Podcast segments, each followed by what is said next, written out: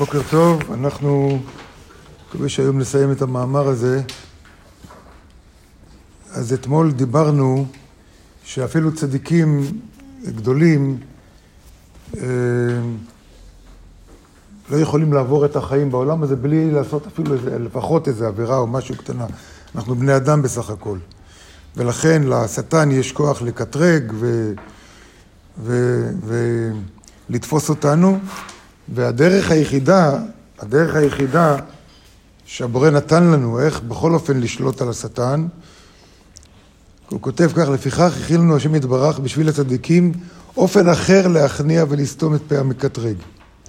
והוא ליתן לו חלק מועט מהקדושה אל המקטרג. כמו שדיברנו אתמול, אמרנו שכשחותכים לחם, עושים המוצי, מורידים חתיכה קטנה ונותנים את זה לשטן, הוא מקבל את החלק שלו, ואז הוא הולך לחפש אנשים אחרים. הוא לא...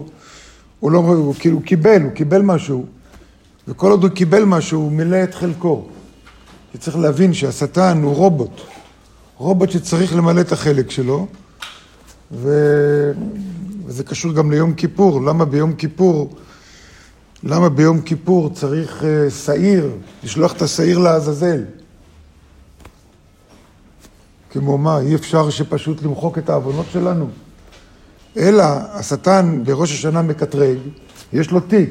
נכון, בראש השנה הוא לא מצא את התיק שלו, כי בלבלנו אותו עם השופר. אבל אחר כך התיק חוזר אליו. והוא כמו רובוט, הוא יש לו מטען והוא חייב לפרוק את המטען הזה. אז את כל המטען הזה, הכהן גדול היה מטעין על השעיר, על העז, מתוודה עליו את עוונות בני ישראל, ושולח אותו לעזאזל מבירה, ושם היה, זורקים אותו מההר, והשטן היה שמח, הנה אני עשיתי את חלקי. זאת אומרת, את כל עוונות בני ישראל שם, עליהם אני שופך את חמתי, וככה השטן קיבל את חלקו. צריך להבין עוד פעם, שזה לא שהוא כמונו בן אדם שמחפש איזה סיפוק או משהו, אלא הוא רובוט, רובוט שצריך למלא את התפקיד שלו. אז ככה הוא ממלא את התפקיד שלו.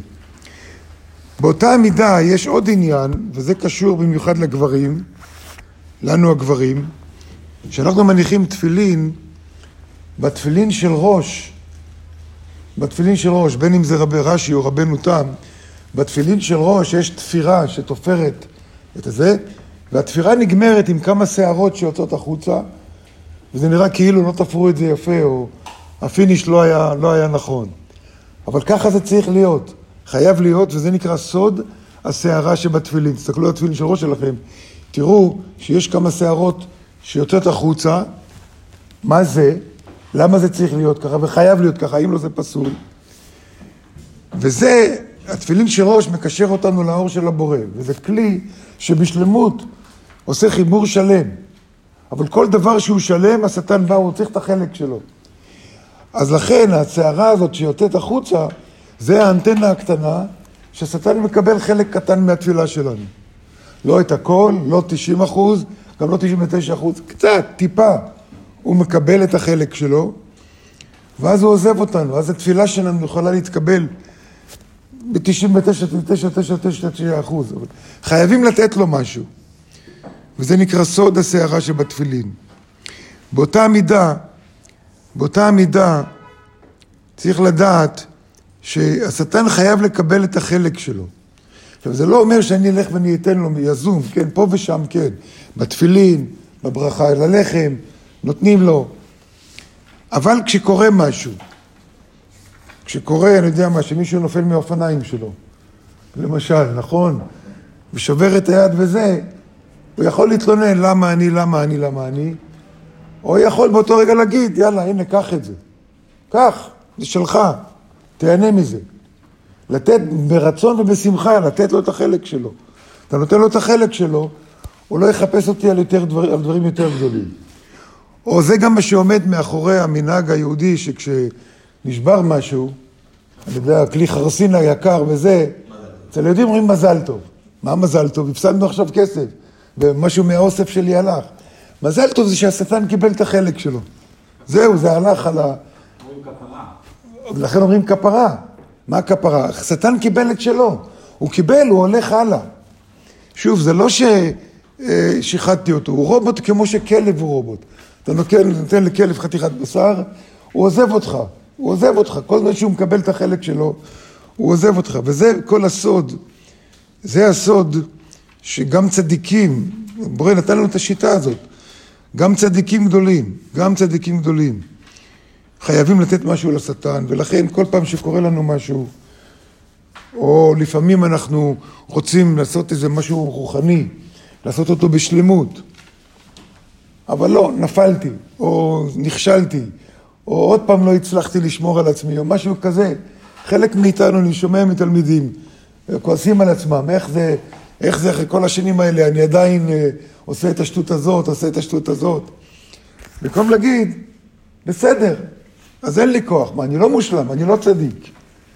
אני לא צדיק, עדיף שהוא יקבל חלק. אני לפעמים כשאני לא, הנה, אתמול לא התפללתי ערבית. בלילה כבר הייתי עייף, אמרתי, יאללה. ואמרתי לסדנה, יאללה, קח את החלק שלך. הנה ניצחת, חכם גדול על החלשים, נכון? זה כל הגבורה שלך.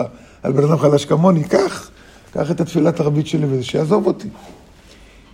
לא שאני אעשה את זה עכשיו כל ערב וכל ערב, זה כבר אומר שהוא תפס אותי לגמרי. אבל אם פה ושם, במקום שיהיה לי רגשי אשמה, להגיד, אוקיי, קח את החלק שלך. בשמחה. בשמחה לשחרר, זה כבר הלך. נפלתי מהאופניים, כבר נפצעתי.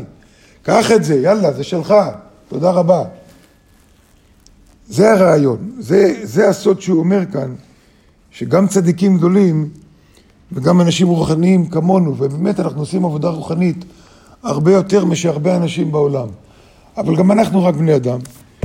לדעת לשחרר, לדעת, לדעת שאם כבר נפלתי, לשחרר, לשמוח, יאללה, נפלתי, קח את זה, זה שלך. בעזרת השם, בזכות זה, אנחנו עכשיו מתקרבים לחודש אלול, חודש של הסליחות, חודש של התשובה, אנחנו נדבר הרבה, נביא הרבה לימודים מהרב אשלג, אני מקווה שנמצא מספיק מהרב אשלג ומהארי, להבין יותר לעומק את העניין של הסליחה, אבל החלק הבסיסי של הסליחה זה גם לסלוח לעצמנו. גם לסלוח לעצמנו, בשמחה לתת לשטן להגיד לו, הרווחת, קח. קח, בשמחה זה שלך. נכון, פעם הבאה אני אזהר יותר, אבל לדעת לשחרר. להפסיק לקרוא לילדים שלכם כפרה. אני גם, אני כן, כאילו, זה כן, אני קצת מפחד מהמילים האלה.